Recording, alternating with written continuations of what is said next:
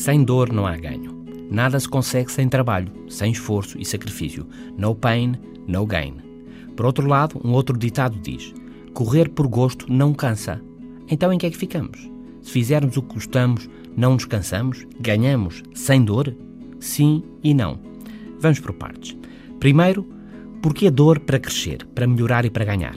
Simples, porque o ganho vem do fazer algo novo, do esforço e o bom resultado não surge do nada. Vem da tentativa e erro, de tentar com mais concentração, com mais energia e com mais vontade.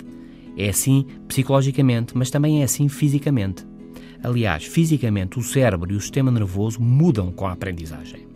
O físico é a origem do moto no pain, no gain, sem dor, não há ganho. Por exemplo, para melhores músculos é preciso esforçar os músculos, puxar por eles, o que cansa e dói. Dói porque o cansaço provoca fissuras nos músculos, cortes. O músculo reage, cura-se, cresce e fica mais forte para da próxima vez aguentar melhor um esforço semelhante. Fisicamente é assim e mentalmente também. Trabalhar nos limites é a chave.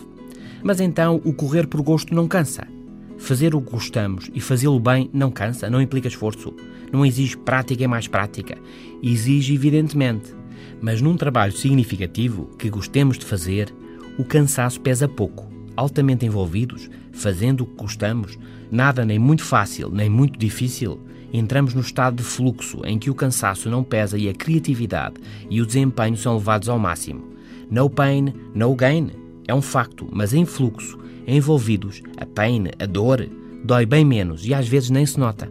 É por isso que se diz: quem corre por gosto não cansa. Bom fim de semana.